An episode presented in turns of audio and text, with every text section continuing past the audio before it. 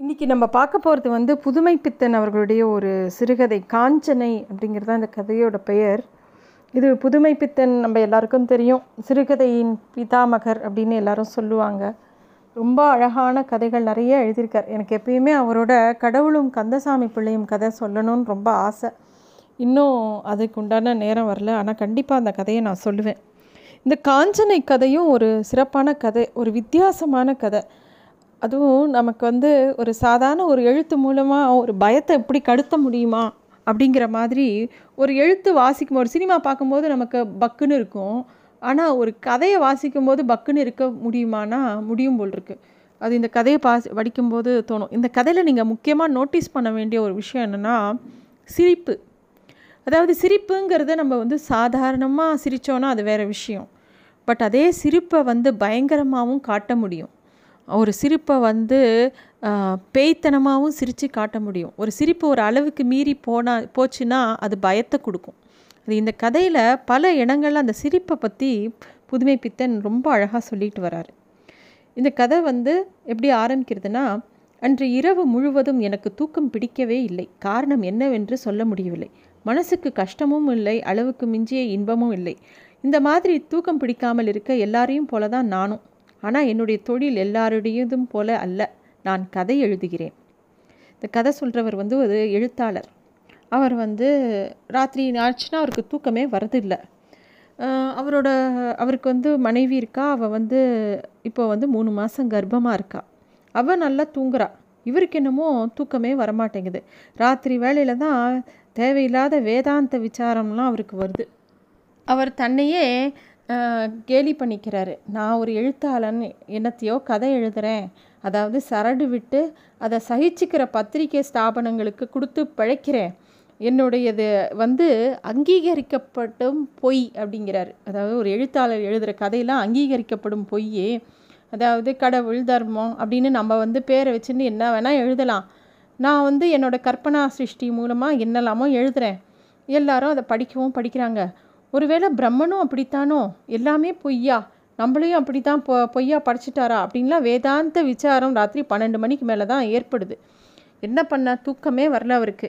எழுந்து உட்காந்து பார்க்குறாரு. அவர் ம மனைவி ரொம்ப நல்லா தூங்கின்னு இருக்கா அவன் முகத்தில் லேசாக ஒரு சிரிப்பு கூட இருக்குது ஏதோ கனவு காண்றாளோ அப்படின்னு சொல்லுது. அதே சமயம் அவள் கர்ப்பிணிங்கிறதுனால அவள் மேலே ஒரு பரிவும் அவருக்கு வருது. அதனால் விளக்கு போடாமல் விளக்கு போட்டு பார்க்குறாரு. அப்புறம் உடனே அணைச்சிடுறாரு. இருட்டுக்குள்ளே உட்கார்றதே ஒரு நிம்மதி அப்படின்னு நினைக்கிறாரு. இருட்டோட இருட்டாக நாமும் இருட்டுக்கு ஐக்கியமாகி மித்தவங்க பார்வையில் விழாமல் அப்படியே இருந்துடலாம் இல்லையா? இருட்டுங்கிறது ஒரு பெரிய நிம்மதி அப்படின்னு சொல்லி அவருக்கு தோணுது. அப்படியே இந்த மாதிரி சிந்தனைகள் ஓடிக்கிட்டே இருக்கு அவர். அப்போ வந்து திடீர்னு ஒரு நாத்தம் அடிக்குது அவருக்கு. நாத்தம்னா அது ஒரேடியாக அந்த பெணா வாடை இருக்கு இல்லையா? அந்த மாதிரி ஒரு நாத்தம். ஒரு குமட்டல் வருது. ஒருவேளை நம்ம புகையில போட்டோமே கொஞ்சம் நேரத்துக்கு முன்னாடி அதனால் வந்து குமட்டலோ அப்படின்னு சொல்லிட்டு போய் வாயை கொப்பளிக்கிறாரு. அப்புறம் வந்து திருப்பியும் வந்து ஜன்னல்லேருந்து எட்டி பார்த்துட்டு திருப்பியும் வந்து உட்காந்துக்கிறாரு அவரால் அந்த நாத்தத்தை துர்நாற்றத்தை தாங்கவே முடியல. ஏதோ உடம்பெல்லாம் அழுகிற மாதிரி ஒரு நாத்தம். என்னன்னே இது புரியலையே இது அப்படிங்கிற மாதிரி அவருக்கு தோன்றுறது. ஜன்னலை திறந்து பார்க்குறாரு. ஏதாவது நாற்று வெளியில் வருதான்னு எட்டி பார்க்குறாரு. அங்கே வரல. இவர் உட்கார்ந்துருக்கிற கட்டிலுக்கு கீழே தான் வருது. ஒருவேளை கீழே ஏதாவது செத்து கிடக்கோ பூச்சி கீச்சி அப்படின்னு சொல்லிட்டு விளக்கு ஏற்றி பார்க்குறாரு. ஆனால் ஒன்றும் அடியிலையும் ஒன்றும் இல்லை. அவருக்கு அந்த தூசியில் தும்மல் தான் வருது. அந்த தும்மல் இவர் போட்ட உடனே அவர் மனைவி எழுந்துக்கிறா என்ன இன்னும் தூங்கலையா? அப்படின்ட்டு. சரியாக மணி வந்து பன்னெண்டு அடித்து ஒரு நிமிஷம் ஆச்சு. அந்த நிமிஷம் என்னமோ அதிசயம் அந்த நாத்தம் இப்போ ஒரு விதமான மா வாசனையாக மாறிப்போச்சு. ஒரு மாதிரி ஊதுபத்தி வாசனை. அதாவது ரொம்ப மட்டமான ஒரு ஊதுபத்தி வாசனை வரும் தெரியுமா? இந்த பிணத்து பக்கத்துலலாம் ஏற்றி வைப்பாங்களே அந்த வாசனை.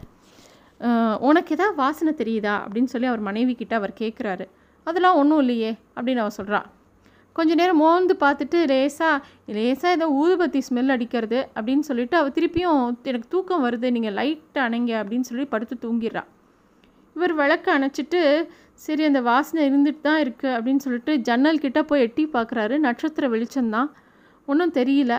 எல்லா பக்கமும் அமைதியாக நிசப்தமாக இருக்குது அவர் வந்து சரின்னு பேசாமல் வந்து படுத்துக்கிறார். அந்த துர்நாற்றம் இருந்துகிட்டே தான் இருக்குது லைட்டாக மறுநாள் காலம்புற ராத்திரி ரொம்ப நேரம் தூங்காததுனால விடிக்காலம்புற எழுந்துக்க முடியல. ரொம்ப லேட்டாக தான் எழுந்துக்கிறார். கிட்டத்தட்ட மத்தியான வேலை தான் அவர் எழுந்துக்கிறார். அப்போ வந்து அவங்க மனைவி வந்து காஃபி கொண்டு வந்து கொடுக்குறாங்க. எப்போ பார் லேட்டாக எழுந்துக்கிறீங்கன்னு ஒரு திட்டு திட்டிட்டு. ராத்திரி பூரா தூங்காமல் இவ்வளோ நேரம் கழித்து எழுந்ததும் அல்லாமல் அப்படியே வந்து உட்கார்ந்து கொண்டால் காப்பி என்னத்துக்காகும்? என்று என் சகதர்மணி பின்பக்கமாக வந்து நின்று உருக்கினாள். ஐக்கிய நாடுகளின் ஜரூர் மிகுந்த எதிர்த்தாக்குதல்கள் தங்குத்தடை இல்லாமல் முன்னேறி வருவதில் அகப்பட்டு கொண்ட ஜனநாயகத்திலும் உலக சமாதானத்திலும் உறுதி பிழா பிறழாத நம்பிக்கை கொண்ட எனக்கு சற்று சிரமமாகத்தான் இருந்தது. அவர் வந்து அவர் ஒய்ஃபை வந்து எல்லாம் உன் சமையலால் வந்த வேணை அப்படின்னோடனே ஆமாம் உங்களுக்கு பொழுது போகாமல் எப்போ பார் குத்தம் கண்டுபிடிக்கிறதா உங்கள் வேலை. வேறு என்னத்தை பேச போகிறீங்க எல்லாம் நீங்கள் எழுதுகிற கதை மாதிரி தான் இது ஒன்றும் குறைச்சல் இல்லை அப்படின்னு சொல்லி ஏதோ திட்டிட்டு போகிறா அப்போ இவங்க ரெண்டு பேரும் பேசிகிட்டே இருக்கும்போது அப்போ அவங்க வீட்டு வாசலில் ஒரு பிச்சைக்காரி வரா. அவள் வந்து ஒரு வாலிப பிச்சைக்காரி அப்படிங்கிறாரு. ஏதோ பாட்டு பாடி மாதிரி வரா அவள் அம்மா தாயே அப்படின்னு சொல்லிட்டு வாசப்படி வ பக்கத்தில் வந்து நிற்கிறா இவர் ஏறிட்டு அவளை பார்க்குறார். அந்த பிச்சைக்காரங்களோட என்னத்தை பேசுறது அப்படிங்கிற மாதிரி இவருக்கு தோன்றுறது அவர் மனைவி கேட்குறா உனக்கு என்ன உடம்புல தெம்பா இல்லை? நாலு வீட்டில் வேலை செஞ்சு பொழைச்சா என்ன? எதுக்கு பிச்சை எடுக்கிற? அப்படிங்கிற மாதிரி இவன் மனைவி அதட்டெல்லாம் கேட்குறா அதுக்கு அந்த பிச்சைக்காரி சொல்கிறா வேலை கிடைச்சா செய்ய மாட்டேனாமா? கும்பி கொதிக்குது தாயே. இந்த தெருவில் இது வரையில் பிடி அரிசி கூட கிடைக்கல. மானத்தை மறைக்க முழ துணி கொடுமா? அப்படின்னு பிச்சைக்கார அஸ்திரங்களை எல்லாத்தையும் அவள் வந்து பிரயோகிக்க ஆரம்பிக்கிறா.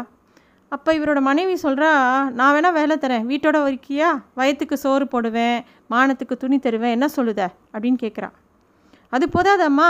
இந்த காலத்தில் அதுதான் யார் கொடுக்குறா? அப்படின்னு சொல்லிட்டு அவள் மனைவியை பார்த்து சிரித்து நின்றாள். என்ன? நான் இவ்வளோ வீட்டோட இங்கே வச்சுக்குவா எப்படி இருக்க எப்படி வேலை செய்கிறான்னு பார்க்கட்டுமா? எனக்கு அடிக்கடி இழப்பிழப்பாக வருது அப்படின்னு மனைவி இவர்கிட்ட சொல்ல இவர் வந்து உனக்கு என்ன பைத்தியமா? எங்கேயோ கிடந்த பிச்சைக்காரிய கழுத வீட்டுக்கு ஏற்ற வேண்டுங்கிறியே உலோகத்தில் உள்ள உனக்கு வேறு ஆளே ஆப்பிடலையா? அப்படின்னு கேட்குறார் வெளியில் நிற்கிற பிச்சைக்காரி கழுக் என்று சிரித்தாள். சிரிப்பிலே ஒரு பயங்கரமான கவர்ச்சி இருந்தது. என் மனைவி வைத்த கண் மாறாமல் அவளையே பார்த்து கொண்டிருந்தாள். மனசு முழுவதும் அந்த அனாமியத்திடமே ஐக்கியமாய்விட்டது போல் இருந்தது. முகத்தை பார்த்தா அப்படி ஆள் எப்படின்னு சொல்ல முடியாதா? நீ வாமா இப்படி உள்ள அப்படின்னு சொல்லி அவர் மனைவி இவ சொல்கிறதே காதில் வாங்காமல் அவளை வேலைக்கு வச்சுட்டா. அவர் அப்போ தான் அவளை பார்க்குறாரு. அவள் ஏதோ மாய்மால பிச்சைக்காரி மாதிரி தோணுச்சு. அவளையே பார்த்துக்கிட்டே இருக்கார். அவரால் அவளை விட்டு கண்ணியே நகர்த்த முடியல. அப்போ வந்து அவளோட பாதங்களை பார்க்குறாரு. அவை தரைக்கு மேல் ஒரு குன்றுமணி உயரத்துக்கு அந்தரத்தில் நடமாடின. உடம்பெல்லாம் இவருக்கு அப்படியே புல்லரிச்சு போச்சு. மனப்பிரமையாக இல்லை பிச்சைக்காரி வந்து யார் அப்படிங்கிற மாதிரி இவருக்கு தோணுது. மறுபடியும் பார்க்கும்போது பிச்சைக்காரி என்னை புன்சிரிப்புடன் திரும்பி பார்த்தாள். ஐயோ இது அது புன்சிரிப்பா? எலும்பின் செங்குருத்துக்குள் ஐஸ் கட்டியை சொருகிய மாதிரி என்னை கொன்று புரட்டியது அது. இவர் மனைவியை கூப்பிட்றாரு. அவ வீட்டுக்குள்ளே வர்றது நல்லத்துக்கு இல்லை வேண்டாம் அப்படிங்கிறாரு. ஆனால் அவன் மனைவி கேட்குறதா இல்லை. ஏதோ ஒரு பிடிவாதமாக அவளை வேலைக்கு வச்சிடறான் ஏதோ பெரிய ஆபத்து மனசு வீட்டுக்குள்ளே நுழைஞ்சிருச்சுங்கிறது இவர் மனசுக்கு தோன்றுறது எல்லாரும் போல் அவள் கால்கள் த தரையில் தான் நடமாடுதா இது என்ன மாய பிரம்ம அப்படின்னு இவருக்கு தோணுது. இவர் மனைவி அந்த பிச்சைக்காரியை நல்லா குளிக்க வச்சு நல்லா ஒரு சுத்தமான ஆடையை கொடுத்து அவளை பார்க்குற மாதிரி பண்ணிடுறா. அவ அந்த பிச்சைக்காரியும் நல்ல வேலை செய்கிறான் வேலைன்னா அவன் மனைவி அப்படியே தாங்கு தாங்குன்னு தாங்குறான் அவன் மனைவிக்கு அவளை ரொம்ப பிடிச்சி போச்சு. சாயந்தரம் இருக்கும். கருக்கள் நேரம். என் மனைவியும் அந்த வேலைக்காரியும் உட்கார்ந்து சிரித்து பேசியபடி கதை சொல்லி கொண்டிருந்தனர். அவங்க ரெண்டு பேர் பேசி சிரிச்சுக்கிட்டே இருக்காங்க. இவர் வந்து அந்த வீட்டில் வந்து ஒரு முன்கூடம் இருக்குது நடுவில் ஒரு தாழ்வார மாதிரி இருக்குது அப்புறம் இன்னொரு ஒரு ஹால் இருக்குது இன்னொரு ஹாலில் அவங்க ரெண்டு பேரும் உட்காந்து பேசுகிறாங்க இவர் வந்து இந்த முன்கூடத்தில் உட்காந்து அவங்கள பார்க்க முடியும். அவருக்கு முன்னாடி ஒரு நிலக்கண்ணாடி இருக்குது தொங்க விட்டுருக்காரு. அதில் வந்து அவன் மனைவியோட பிம்பமும் அந்த கூட வந்திருக்கிற அந்த பிச்சைக்காரியோட பிம்பமும் தெரியக்கூடிய இடத்துல அந்த கண்ணாடி இருக்குது அப்போ வந்து அவள் மனைவியும் அவளும் பேசிக்கிறது இவர் காதில் விழுறது. நீ எங்கெல்லாமோ சுற்றி சுற்றி அலைஞ்சிட்டு வந்திருக்கியோ உன் கதையை சொல்லுன்னு அவள் மனைவி கேட்க அவள் சொல்கிறா நான் காசி ஹரித்வாரம் எல்லா இடத்துக்கும் போயிருக்கேன். அங்கே காசியில் ஒரு கதையை கேட்டேன் உனக்கு சொல்லட்டா? அப்படிங்கிறா. ஏன் சொல்லேன் என்ன கதை? அப்படின்னு மனைவியும் கேட்குறா. அஞ்சாறு வருஷமாச்சான் காசியில் ஒரு ராசாவுக்கு ஒத்த ஒத்தைக்கு ஒரு மக இருந்தா பூலோகத்தில் அவளை போல் அழகு தேடி பிடிச்சாலும் கிடைக்காதான் அவளை ராசாவும் எல்லா படிப்பும் படிப்பிச்சாரு. அவளுக்கு குருவாக வந்தவன் மகா பெரிய சூனியக்காரன். எந்திரம் தந்திரம் மந்திரம்னு எல்லாம் தெரியும். அவனுக்கு இவன் மேலே ஒரு கண்ணு. ஆனால் இந்த பொண்ணுக்கு மந்திரி மாமன்கிட்ட கட்டிக்கணும்னு ஆசை. அது அவனுக்கு தெரிஞ்சு போச்சு. யாருக்கு தெரிஞ்சு போச்சு? அந்த குருவுக்கு. இவருக்கு ஒரே ஆச்சரியம். என்ன அதிசயம்னா அவர் சொல்லின்னு இருக்கிற கதையை இவர் மனசில் கேட்டுக்கிட்டே இருக்கார். இவர் கையில் ஒரு புஸ்தகத்தை வச்சு வாசிச்சிட்டு இருக்கார் இல்லையா? அந்த கையில் இருக்கிறது சரித்திர சாசனங்கள் அப்படிங்கிற ஒரு இங்கிலீஷ் புஸ்தகம். அதில் வாரணாசி மகாராஜனோட மகளோட கதை அப்படியே கண்ணுக்கு நேராக அச்செழுத்தில் அப்படியே விரைச்சி இவரை பார்த்துக்கிட்டு இருக்கு அவள் சொன்ன அந்த என்னெல்லாம் சொல்கிறாளோ கதையாக அதெல்லாம் அப்படியே அந்த வாக்கியம் அவர் வச்சிருக்கிற புக்கில் அப்படியே இருக்குது அவர் அப்படியே அதிர்ச்சி ஆகிடுறாரு அந்த புஸ்தகத்தை பார்த்து திடீர்னு ஒரு பேய் சிரிப்பு. வெடிப்படுற அதிர்ச்சியோட இவர் மனசு அப்படியே கவ்வி உறிஞ்சுது. அரிச்சு அதிர்ச்சியில் அப்படியே தலையை நிமிர்த்தி பார்க்குறாரு. அப்படியே அந்த நிலக்கண்ணாடியில் பார்க்குறாரு. ஒரு கோர உருவம். பல்ல அப்படியே திறந்து உண்மத்த வரியில் அப்படியே சிரிச்சின்னு இருக்கு எத்தனையோ மாதிரி கோர உருவங்களை அவர் கனவுலையோ சிற்பத்துலேயோ படங்கள்லையோ பார்த்துருக்காரு. ஆனால் இந்த மாதிரி கோரத்தை பார்த்ததே இல்லை. அப்படியே அந்த குரூரம்லாம் பற்கள்லையும் கண்களில் மட்டும் தெரிச்சது. முகத்தில் மட்டுமே அப்படி ஒரு அற்புதமான அமைதி இருக்குது ஆனால் கண்களில் அப்படியே ரத்த பசி பற்களில் அப்படியே சதையை பிச்சு சாப்பிடக்கூடிய ஆவல் அப்படியே அந்த நாக்கெல்லாம் அப்படியே தீ நாக்கு மாதிரி இருந்தது. அவருக்கு வந்து அப்படியே ஒரு நிமிஷம் ஆடி போயிடுறாரு. அடுத்த நிமிஷம் அது அப்படியே அந்த பிச்சைக்காரியோட முகம் மாதிரியே தெரியுது. அதுக்கு நடுவில் அவன் மனைவி கேட்குறா உன் பேர் என்ன? என்னை கேட்கவே மறந்துட்டேனே அப்படின்னு கேட்குறா. காஞ்சனை தான் காஞ்சனன்னு கூப்பிடுங்களேன். காதால் வர காஞ்சனை மாதிரி கதையில் வர காஞ்சனை மாதிரி எப்படி கூப்பிட்டா என்ன? ஏதோ ஒரு பேர் அப்படிங்கிறா பிச்சைக்காரி. இவருக்கு இவர் மனைவி அப்படியே தனியாக அந்த பிச்சைக்காரியோட உட்கா ஊற்றி வைக்கிறதே பயமாக இருக்குது என்ன செய்கிறதுனே தெரியல.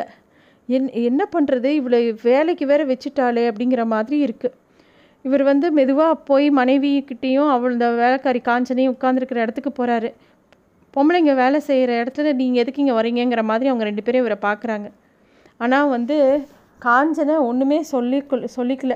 குடிஞ்சு எதையோ நறுக்கிற மாதிரி ஏதோ பண்ணுறா ஆனால் முகத்தில் ஒரு விஷம சிரிப்பு இருக்குது அவரோட உதட்டோட கோணத்தில் அது அப்படியே துள்ளுறது.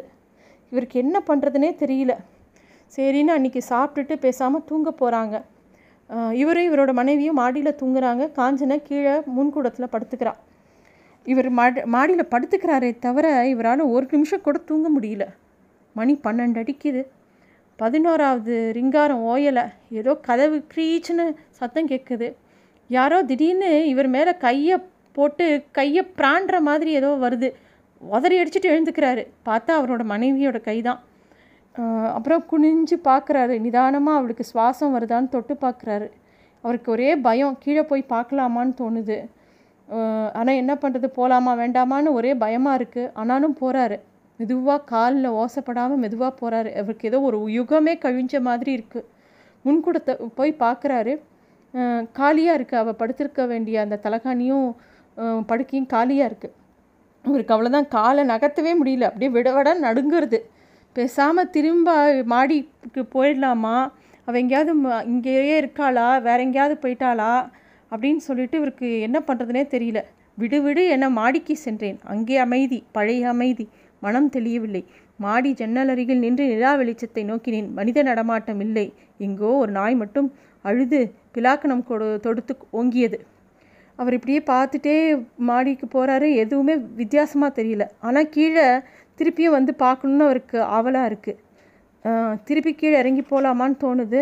ஆனால் மனசில் தைரியம் இல்லை. திருப்பி அண்ணனும் இறங்கி போகிறாரு போன பார்த்தா காஞ்சனை பாயில் உட்காந்துருக்கா இவரை பார்த்து சிரிக்கிறா.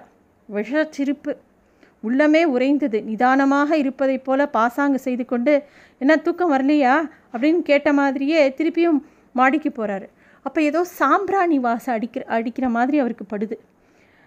திருப்பியும் அன்றைக்கும் அவர் தூங்குறாரு. மறுநாள் அவரால் எழுந்துக்கவே முடியல. ரொம்ப லேட்டாக எழுந்துக்கிறார் அதே மாதிரி அவர் மனைவி திட்டி எழுப்புறா.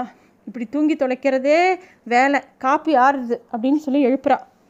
இவருக்கு வந்து தன்னோட மனைவிக்கு ஏதோ பெரிய ஆபத்தில் மாட்டிகிட்டு இருக்காளே இவளை எப்படி காப்பாற்றுறதுன்னு இவருக்கு ஒரு பக்கம். யார்கிட்டையாவது போய் சொல்ல முடியுமா? சார் எங்கள் வீட்டில் புதுசாக ஒரு பேய் குடி வந்திருக்கு. அது என் மனைவியே. என்ன செய்யுமோன்னு பயமாக இருக்குது ஆபத்தை போக்க உங்களுக்கு ஏதாவது வழி தெரியுமா? அப்படின்னு கேட்க முடியுமா? இவள் ஒரு எழுத்தாளர் ஏதோ கற்பனை பண்ணின்னு வளர்றான்னு நினைக்க மாட்டாங்களா? இல்லை கிண்டல் பண்ணுறான்னு நினைக்க மாட்டாங்களா? என்ன பண்ணுறது அப்படின்னே இவருக்கு தோணல.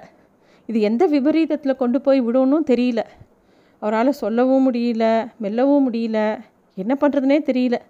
இந்த இவரோட மனைவிக்கு என்னமோ அந்த வேலைக்காரி என்ன சொக்குப்படி போட்டாலோ அவர் மனைவி வந்து அந்த வேலைக்காரி மேலே அப்படி ஒரு அட்டாச்சாக ஆயிட்டா. ராத்திரி படுக்கிறதுக்கு முன்னாடி அவரோட மனைவி வந்து சொல்கிறா இன்றைக்கி ராத்திரி காஞ்சனை நம்மளோட மாடியிலேயே படுத்துக்கிட்டோமே பக்கத்து ரூமில் இருக்குல்ல அங்கே படுத்துக்கிட்டோம் அப்படிங்கிறா. என்னடா இது? அப்படின்னு இருக்குது இவருக்கு. ஏதோ நெருப்பு கொட்டின மாதிரி இருக்குது இது என்ன சூழ்ச்சி அப்படின்னு தோன்றுறது எப்பயுமே இவருக்கு தூக்கம் வராது. இப்போ இவ மாடியில் வேற வந்து படுத்துக்கிட்டானா இவருக்கு சுத்தமாக தூக்கம் போச்சு. என்ன படுக்கலையா? அப்படின்னு இவர் மனைவி கேட்குறா இன்றைக்கி முழுக்க முழிச்சுன்னு தான் இருக்க போகிறோன்னு முடிவு பண்ணிட்டாரு அவர். எனக்கு உறக்கம் வரல நீ தூங்கு அப்படிங்கிற மாதிரி பேசாமல் உட்காந்துருக்கிறா அவர் மனைவி உங்கள் இஷ்டம் அப்படின்ட்டு அவள் பாட்டுக்கு படுத்துன்ட்டா. இவரும் உட்காந்து உட்காந்து அழுத்து போகிறது இவருக்கு. சரி கொஞ்சம் படுக்கலாம் அப்படின்னு சொல்லி படுக்க போகும்போது மணி கரெக்டாக பன்னெண்டு அடிக்கிறது ஏதோ ஒரு வாசனை. இது என்ன வாசனை? அப்படிங்கிற மாதிரி அவருக்கு படுது. பக்கத்தில் படுத்திருந்தவள் அமானுஷ்ய குரலில் வீரிட்டு கத்தினாள். வார்த்தைகள் ரூபத்தில் வரும் உருவமற்ற குரல்களும் இடையே காஞ்சனை என்ற வார்த்தை ஒன்றுதான் புரிந்தது. சட்டென்று விளக்கை போட்டுவிட்டு அவளை எழுப்பி உருட்டினேன். பிரக்ஞை வரவே தள்ளாடி கொண்டு எழுந்து உட்கார்ந்தாள். ஏதோ ஒன்று என் கழுத்தை அப்படியே கடித்து ரத்தத்தை உறிஞ்சின மாதிரி இருக்குது அப்படின்னு கண்ணை தொடச்சிக்கிறா. கழுத்தை பார்த்தா குரல் வலையில் குண்டூசி நுனி மாதிரி ரத்த துளி இருந்தது. அவள் உடலெல்லாம் நடுங்கியது. பயப்படாத ஏதாவது நினச்சின்னு படுத்திருப்ப அப்படின்னு சொல்லி ஏதோ பொய் சொல்கிறார் இவர். அவள் உடம்பு நடுங்கிட்டே இருந்தது. மயங்கி அப்படியே படுக்கையில் அப்படியே சரிஞ்சிருக்கிறா கர்ண கொடூரமாக குரலில் ஏதோ ஒரு பாட்டு கேட்டது. அதிகார தோரணையில் காஞ்சன காஞ்சன அப்படின்னு ஒரு குரல். அவர் வீடே கிடுகிடுத்து போச்சு. அப்படி ஒரு அலறல்.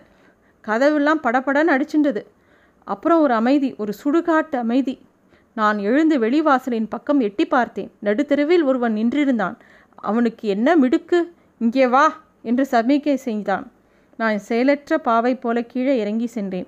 போகும்போது காஞ்சனை இருந்த அறையை பார்க்காமல் இருக்க முடியவில்லை.